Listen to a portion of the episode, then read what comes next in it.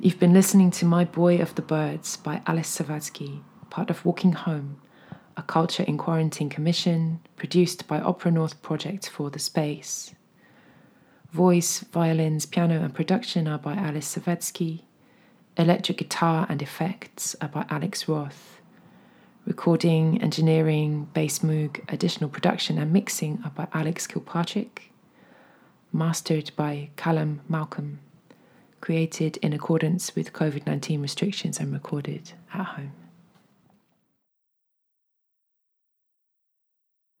Once a sound is recorded, it's captured, it's preserved. Perhaps there will be subtle degradations of sound due to the passage of time, or a slight variation due to the medium through which it's played. But the sound itself is essentially the same forever. So, how is it that a piece of music can sound or feel so vastly different from one day to the next? What is it that has changed? We hear and see so much of life through different lenses.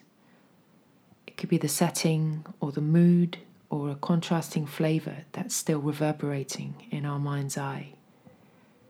It could be new knowledge and insight that changes the way we're hearing that same old tune.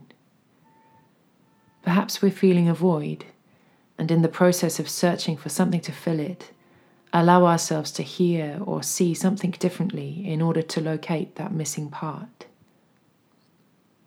Every day, we're looking with new eyes and hearing with new ears, feeling with bigger, older, increasingly tender hearts, perhaps.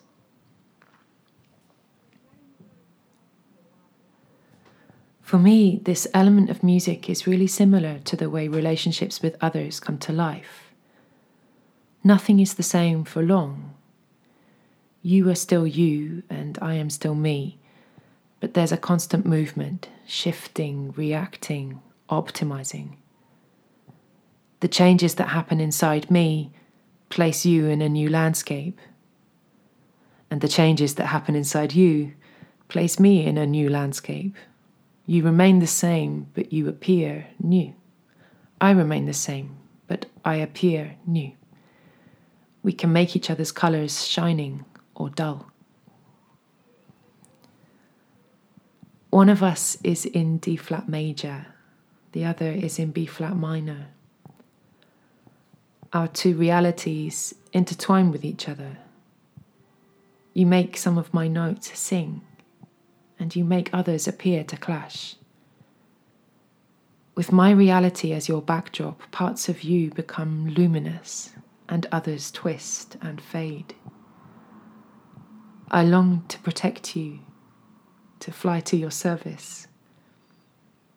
Occasionally, we even swap places, but just as you never see the sun and the moon in the same sky, we're bound to continue our dance.